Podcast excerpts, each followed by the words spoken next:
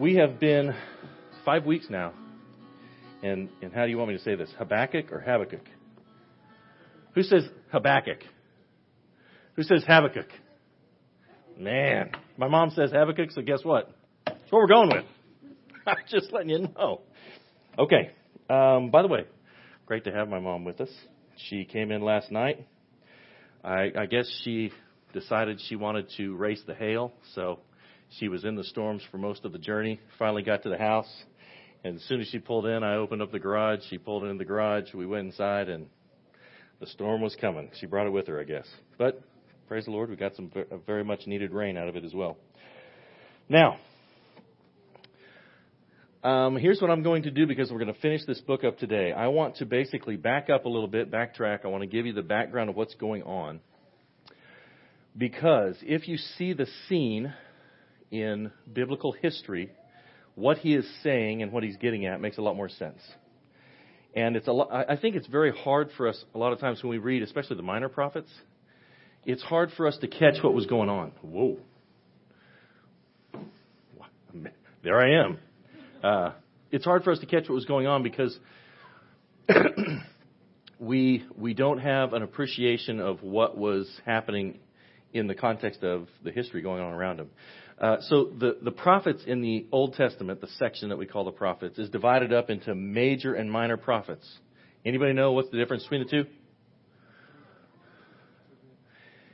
Like how much impact they had, or how, no, literally just the size of the book. That's right.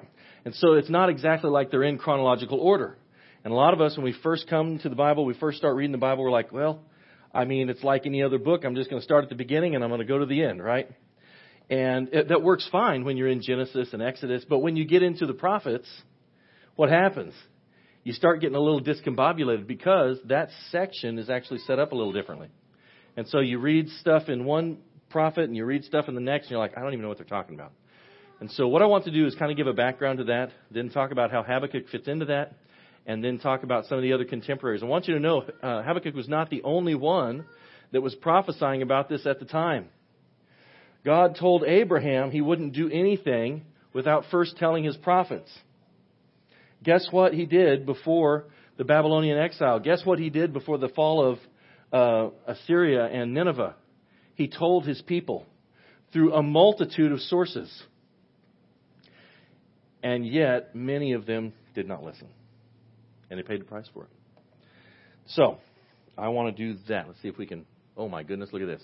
Here is basically a picture of the layout of the land for a long, long time. There are a few different places I want you to notice up here. Jerusalem, way down here, right? This is basically desert, right? The Arabian Peninsula here, mostly desert. Tyre, Tyre and Sidon were up here. Syria, uh, Phoenicia, Syro-Phoenicia. Don't know how I did that. Ashur, Nineveh, and Babylon. So these are the major ones that we're concerned with today. The reason we're concerned with these, originally, originally the Assyrians settled in Ashur. Originally they were the Ashurians. That's where they got the name Assyria, and then later Syria the Ashurians. But on the Tigris River, eventually they would move their capital to Nineveh, and that's where we kind of pick it up in the biblical record, okay? Now, let me give you a really a bird's eye view of ancient history. Roughly 2400 years BC, Noah's flood ends. 2240-ish, Tower of Babel. 2234, Babylon is founded. It is not a huge empire, it's just a little tiny little nebulous of people. It's a village at that point. But it would rise to prominence. By 1894 BC, we have the original, the old Babylonian dynasty. That was the height of Babylon's power. They ruled the earth, the known world at that point, until about 1595. So that's quite a while. For roughly 300 years, they were the prominent power in earth history. And that that period basically would be remembered in the people of Babylon's mind for a long, long time. And that would actually be what helped Babylon rise again to prominence. When, when Nebuchadnezzar was the king of Babylon, that was Babylon's second go round. Okay? That wasn't the original old Babylonian province. Old Babylon was founded by the Amorites. In fact, the f- most famous Amorite king gave a very famous ethical code around 750 BC. Who was that? Absolutely. I love this guy. Can we keep him? Dad, can we keep him? Uh, Hammurabi, absolutely. Hammurabi gave his, his code around 1750. We still have it. He inscribed it into basalt. If you know anything about basalt, it's hard.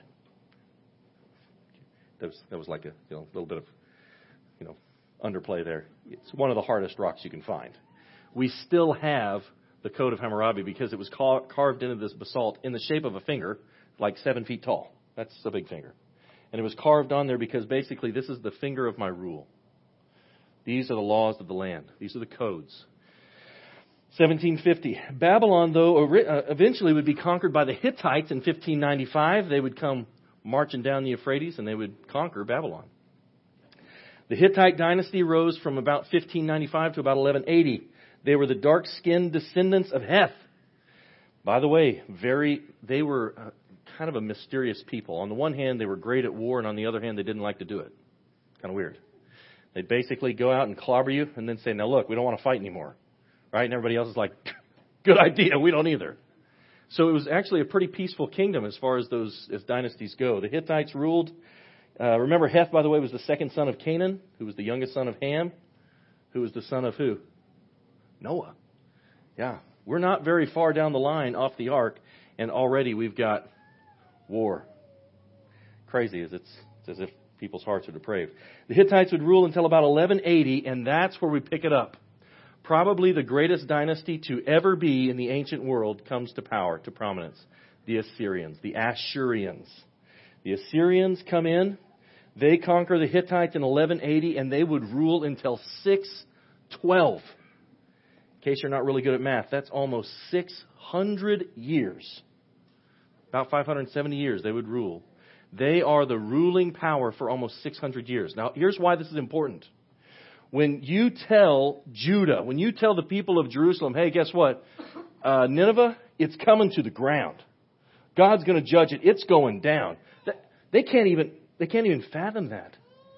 Assyria's been, look, America has been a world power for what?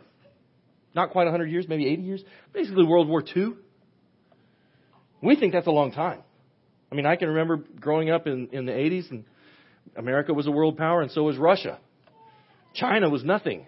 Nobody thought about China. The only thing that people were concerned about was what's Russia going to do and what's America going to do, because those were the major world powers. We're talking about not 80 years of world dominance, but almost 600 years of world dominance. Assyria is the power player.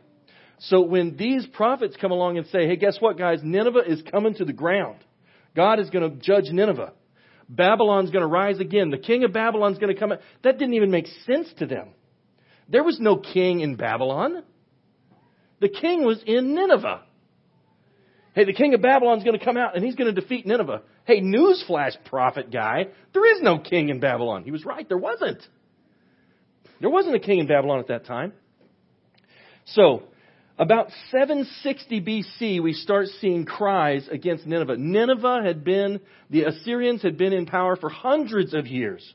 By the way, they were very oppressive people. They were very much feared because they were brutal.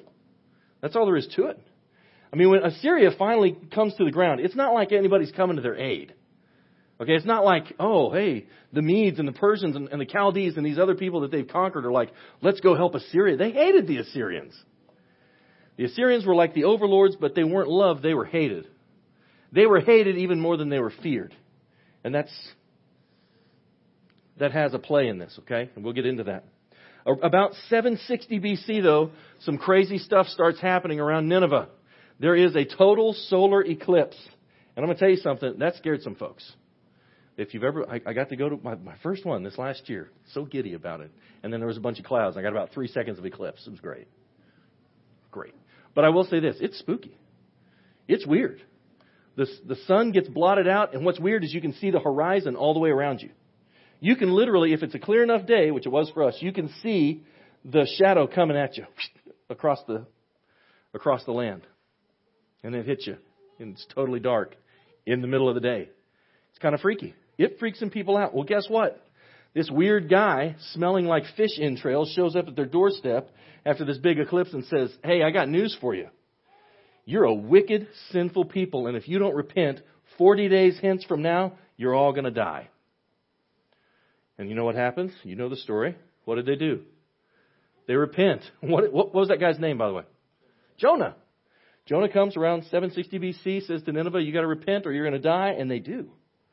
And then Jonah throws a pity party about it. I love that. It's, there's, there's so much humanity in Jonah. Jonah throws a pity party. God's like, what are you mad about? And he's like, I knew this was going to happen. I knew it was going to happen. I knew you're a loving God and you're merciful and I would come here and I would preach about you and tell them they have to repent and they'd repent and you'd spare them. And he's mad about it, right? The only time he gets mad is because the plant that's covering his head dies. Man, that's us. I don't like these people. They've wronged me. God, I want to see you wipe them off the face of the earth. It'll be righteous. And God says, well, instead, I want you to go preach the gospel to them. And we go, well, I will after you wipe them off the face of the earth. One day I will preach love and repentance to them. I think there's a lot of us tied up in Jonah sometimes. I, I, I don't know if you've ever been that guy, but I've been that guy. God, look at ISIS, look at those wretched, wicked Muslims. And they are wretched wicked. Wipe them off the face of the earth. And instead, God says, Why don't you go preach the gospel? I don't know, man. It's asking too much. Right? That's basically what he's saying to Jonah. By the way, when you hear people tell you, oh, in the Old Testament, God was the God of Israel. No, that's not quite true. God sent Jonah to Nineveh, the wicked, depraved, debauched Assyrians. And by the way, there were converts from that. There were people from other nations and other tribes and other kindred tongues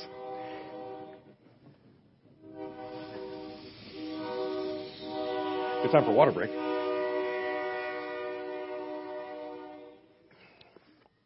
Anyway, there were people from these other nations that came in and and became proselytes, proselytes basically, who started following the Lord because of that. Now, I'm not saying all of Nineveh did that. All of Nineveh obviously didn't do that. Eventually, what happens to Nineveh? They go back to their old ways, right? It does take a while, by the way. Even the king repented. The king and all the people. You want to talk about repentance? Nineveh, they put sackcloth on themselves and ashes and their animals. How serious are you about repentance when you go, oh yeah, I'll, I'll take sackcloth and I'll go out and catch my cattle and my sheep and my goats and I'll put sackcloth on them too. I'll show you how serious I am. That's real repentance. That is real repentance.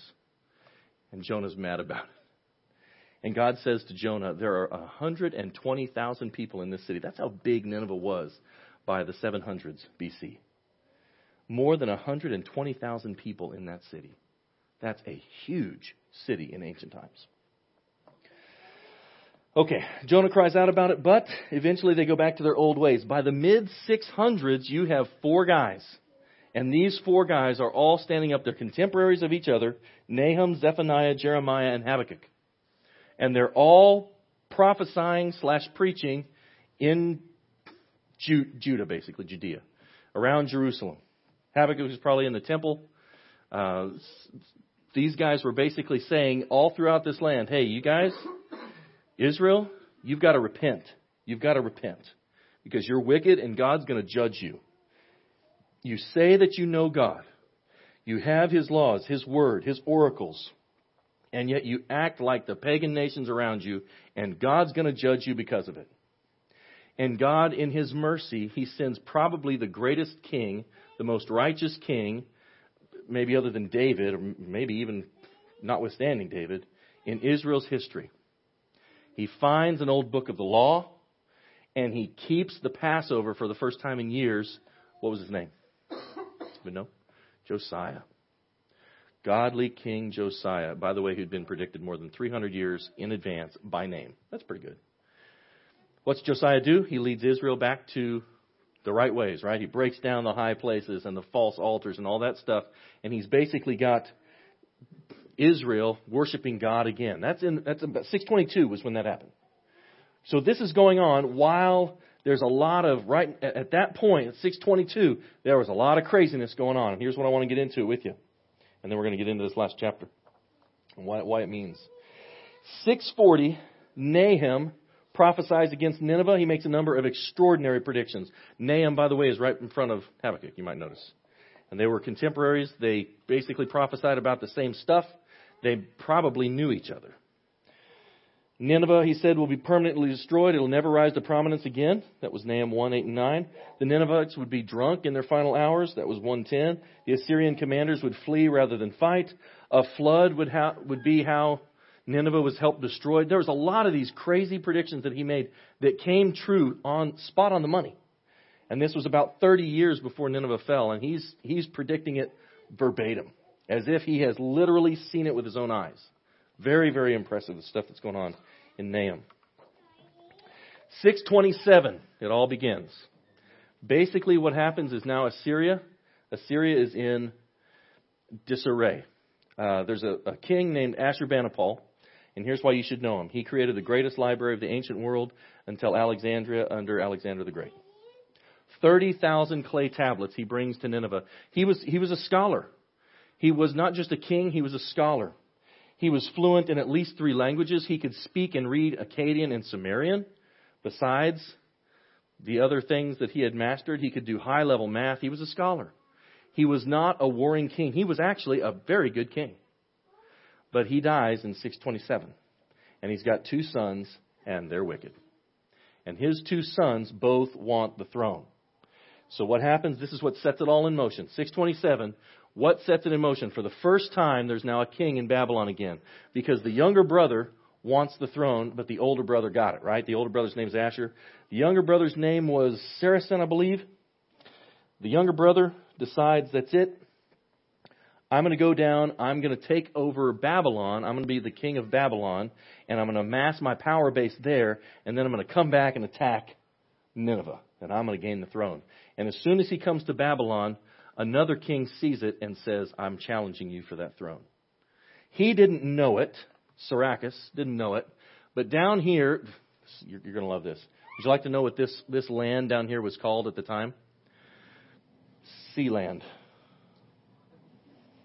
You'd think there was like killer whales and porpoises and rides and stuff, but no, it was not SeaWorld. Sea, Sealand, I, I kid you not, that's what it was called. And out of Sealand, which is down here by the Persian Gulf, that's why it was called the Sealand, right? The Persians are from over here, thus the name, the Persian Gulf. Yeah, okay. Persians were over here. There was a guy who was ruling all of this down here, this country, and his name was Nabopolassar. Does that sound like somebody you've heard before? Probably so, because Nabopolassar had a young son at the time whose name was Nebuchadnezzar. You ever heard of that guy? You bet you have.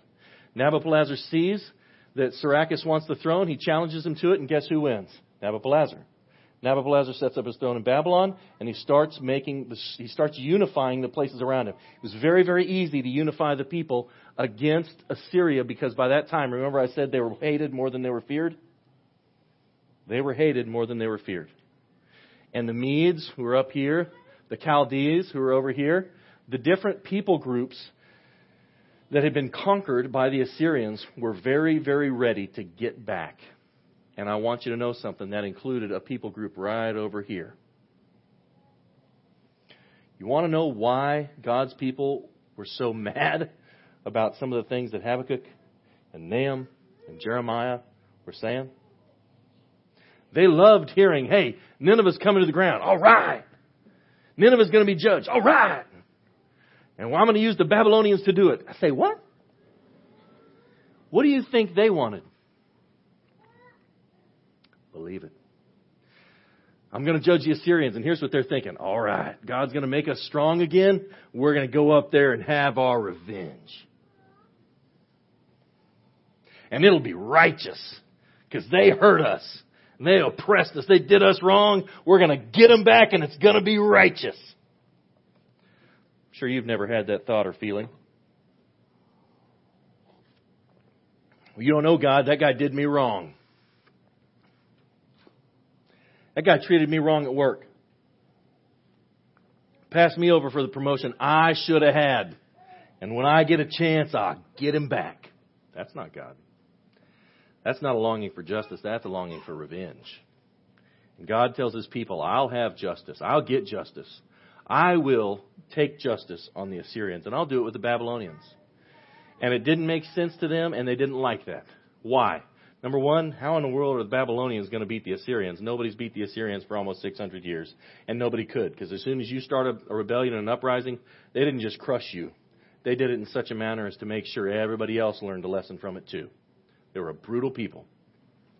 There's no way somebody could rise against Assyria. That's what they're thinking. Here's the second thing. It should be us to go up there and take revenge, God. Assyria has been oppressing your people. We should be the ones taking revenge. Well, you know what? That's not always God's way of doing it. I think because he knows if it was revenge, if it was, quote, justice at your hands, you'd probably do like an older brother. I'm an older brother. I grew up with a younger brother. We'd get into fights, and if he smacked me, I'd smack him back twice. You know why? One to get even, one to teach him a lesson. That's not justice. That's revenge. You want to go a little bit overboard just to make sure they learn the lesson. And I think God knows that about His people the same way. They still have a depraved heart. I'm going to get justice, and I don't care whether it's the way you like it or not. I am just, I am righteous, and I will do what's right. And so he does. 622, Josiah keeps the Passover. 614, Nabopolassar attacks the Assyrian stronghold of uh, Ashur. That's the first time that basically Assyria has been threatened or challenged by anybody in almost 600 years. I mean, it's, an, it's incredible. It shocks the world. Somebody's challenging the Assyrians? Yeah. You know how he did it? Nabopolassar realizes all these people around hate, hate the Assyrians, and I'm just going to tell him, look, I hate him too. Let's get together on this deal. That's exactly what happens. He gets the Medes.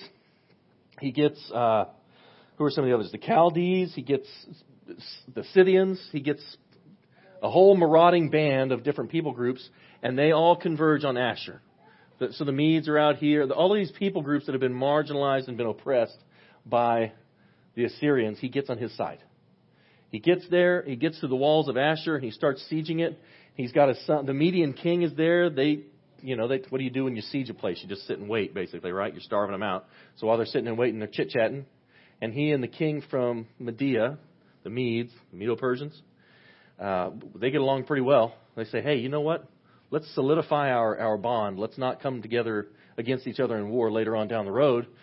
Uh, the, the Median king says, Look at this. I've got my daughter with me, this beautiful princess with me. And uh, Nabopolassar says, Well, just so happens I've got a, I've got a son that's pretty high, wide, and handsome. And uh, he's with me. He's leading the army. Let's get them married. They literally marry the two kids together right there at the walls of Ashur. How'd you like that? Nebuchadnezzar, best siege ever. Went and sieged this place, got me a wife. Right on. He likes this campaign, right? 612 finally is the date. That's kind of a big date in ancient history because finally, two years after that, after the uh, the assault on Ashur, they take Assyria and they do they take Nineveh to the ground. Guess how they do it? There's a big storm. The the river, the Tigris River, which is go, basically goes right beside Nineveh. There's part of it that kind of goes through Nineveh. Floods, weakens the wall. They go through the wall. They attack Nineveh. They take it to the ground exactly as these prophets had predicted, and the rout is on. There's a problem. There is a problem. What's the problem? Who's the king of Israel at the time? Josiah. Righteous king, right? Yes. Josiah is a righteous king. And yet, Josiah does something foolish. Assyria had only one ally, and it was Egypt. Long way away. Egypt had a very old king at the time. You'll notice something about kings in history. Typically, if you have a young king, they want to go to war. I'm, I'm sure you've never seen this in, you know, human behavior, right? It's not 18, 19, and 20 year olds that want to fight all the time, is it? Yes. Older king, he doesn't want war. He wants peace. He wants the prosperity of his kingdom. He doesn't care about spreading it out anymore, taking any new land. But he dies. His son, Necho. Necho comes. Necho's a young man. Necho's like, let's go to war, boys. Assyria says, hey, I need help. The Assyrian king says, hey, I need help. Nobody's going to come to his aid except Egypt. Necho says, well, basically what happens is after Nineveh, after the fall of Nineveh, there's just a skeleton crew left. They flee, just like Nahum predicted. They flee. and they hole up at a place called Haran. And Nebuchadnezzar decides, I'm going to go there and I'm going to crush them, right? So Necho is basically coming up to try to help Nebuchadnezzar. And here's what happens with Josiah. I think Josiah was one of those guys that did the right, the wrong thing with the right motive. Josiah knew God has stated Babylon is going to rise. Not Assyria, Babylon. And so he gets in the way of the Egyptian army and he says, You guys aren't going to go help him. God has already said Babylon is going to rise and Assyria is going to fall. And the king of Egypt, by the way, Necho, says something to him that was very profound. He says, Get out of my way. God has told me to come here. I'm supposed to make haste. And you're now opposing the plan of God. This is an Egyptian pagan. And God, by the way, he was right. Josiah goes to battle with him anyway. Josiah is wounded by uh, an arrow. He goes back to Jerusalem. He dies from the wound. That is probably the bitter lament that we see in chapter 1 of Habakkuk. He was Habakkuk's friend. Habakkuk loved this guy. All right, think, think of if your favorite theologian had become the president. Would you back him? All right, tomorrow R.C. Sproul takes office, or John MacArthur, whoever your favorite guy is. And not only that, but he, he's taking office just a few blocks down from where you live. I mean, would you be a supporter? Sure, you would.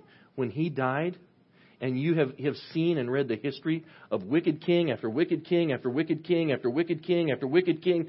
Finally, we've got a good one who's leading our people back to God and he dies. Do you think you'd lament? Do you think you might weep? Yeah, absolutely they weep. There's cheering going on in Israel. The wicked people are excited as can be because the good king's dead, and the righteous are sad as can be because the good king is gone. 608, right on the heels of that, Habakkuk delivers the rest of his prophecy, right? He sees in his mind's eye, he sees the Babylonian exile. He sees now that Josiah is dead, these people are going to go right back into their wickedness that they've been toying with for years. They're going to go right back into their pagan ways, and God's going to judge this nation. He's going to judge us. He's going to carry you off to Babylon. And the people who were the oppressing, and the people who were the wicked, and the people who were in power, mocked at that. They scoffed at that. Babylon's not going to take us into exile. Babylon's not coming down here. We're a long way from Babylon. They were a long way from Babylon. Babylon's consumed with everybody else. In fact, Babylon wasn't even at the height of their power yet. I mean, he lost. The first time at Carchemish, by the way, Nebuchadnezzar lost. The people in Jerusalem didn't think, oh, well, Babylon's not going to take us. He can't even beat them. Well, guess what? He comes back in 605 and he routs them. And that's the beginning of Nebuchadnezzar's reign. Nebuchadnezzar is the greatest figure in ancient history by that time. And then he realizes, oh, yeah, yeah, you, Jerusalem, you don't like me either, do you? You got some, you got some wealth down there. He goes to Jerusalem. He sacks Jerusalem. He takes a bunch of the people off, right? 586, Jerusalem was conquered. Babylonian exile begins. It lasted for 70 years. That's a long time. Now, that's the backdrop. Are you with me here? When Habakkuk is making his prophecy, he can see that in the future. He can see what's coming down the pike. So can Nahum.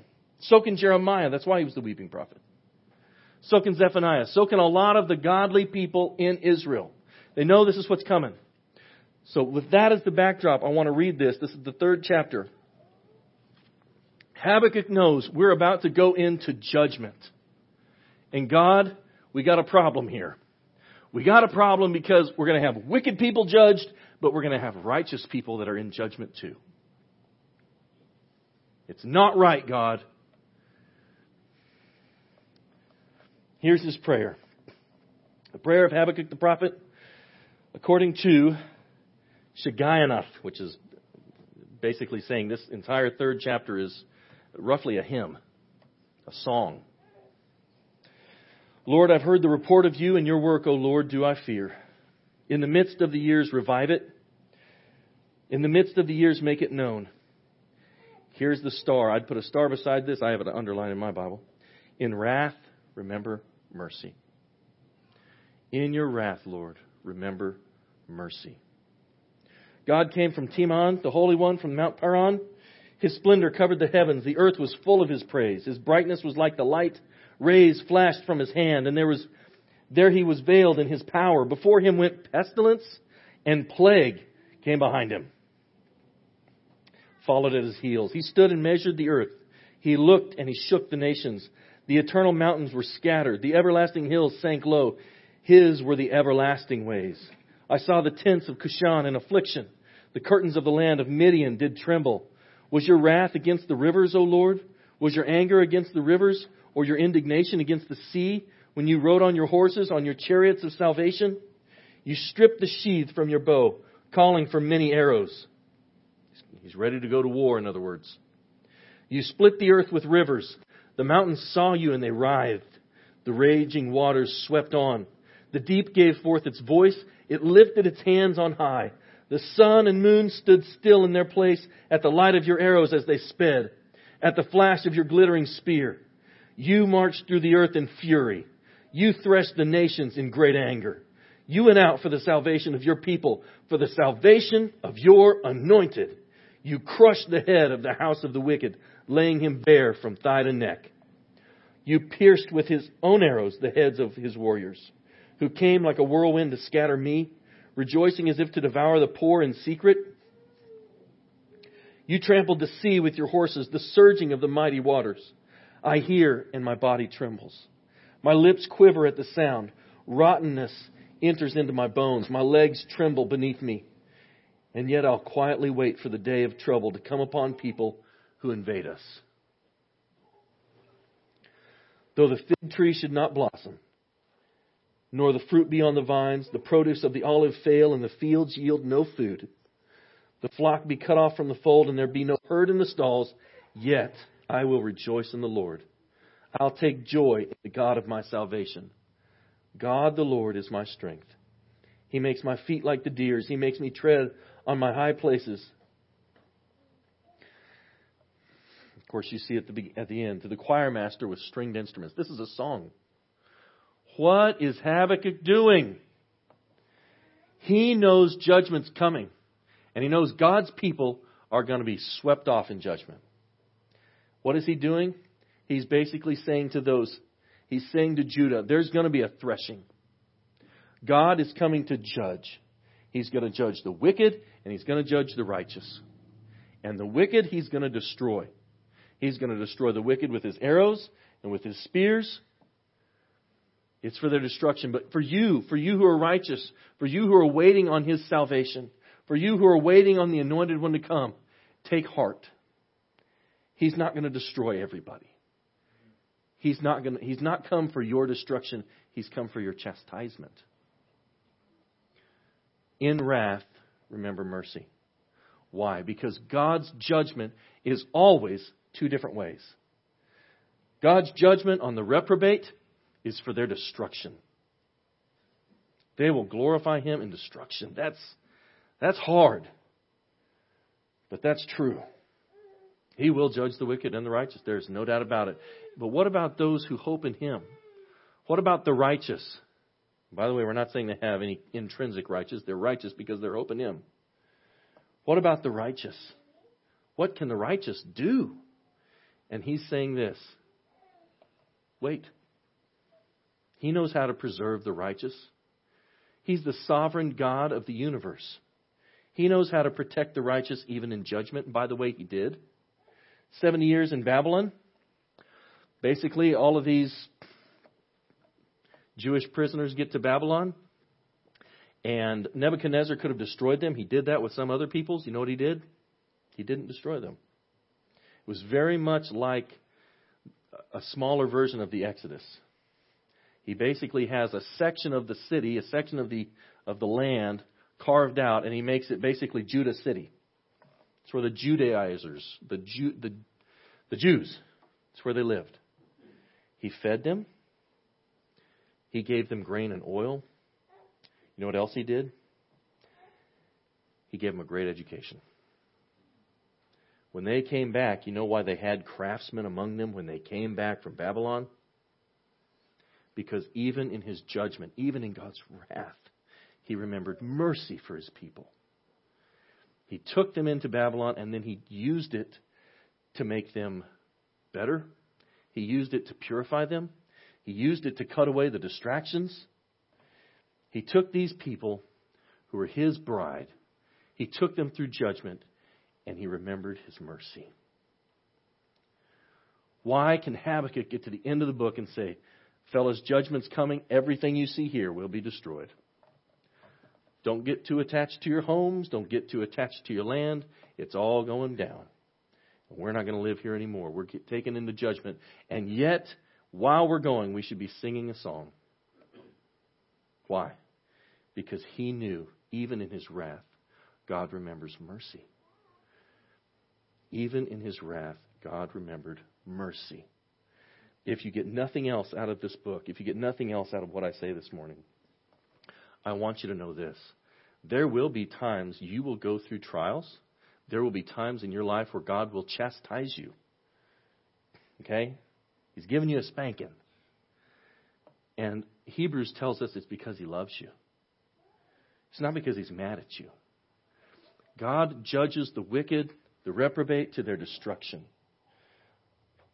But you, his bride, his people whom he loves, he chastises. What for? For your purity. It's actually for your good. For your purity, for your sanctification, to become, uh, to grow in holiness, to become more like him, and to learn to rely more on him. That's what. Habakkuk knew it, and you should too. In his wrath, God remembers mercy for his people. Period. Let's pray. God, I thank you that in your wrath you do remember mercy. I thank you that though the fig tree shouldn't blossom or the fruit be on the vines, the produce of the olive fail, the fields yield no food, no matter what, that you are our strength and that we can take joy in you and rejoice in you knowing that you care for us. We know that your word says we can cast our cares upon you, knowing that you care for us. Father, remind us of that. That when we are chastised, it's not to our destruction, Lord, but it's for our good. It's that we might grow more to be like you, that we might grow closer to you, that we might grow to be more reliant on you, and that we might reflect you better. We thank you, Lord, for giving us the book of Habakkuk for us being able to learn that by watching what happened to your people. God, we just ask that you would um, indelibly push those um, those lessons on our heart and on our minds. Let us be more like you today. We thank you for it in Jesus' name.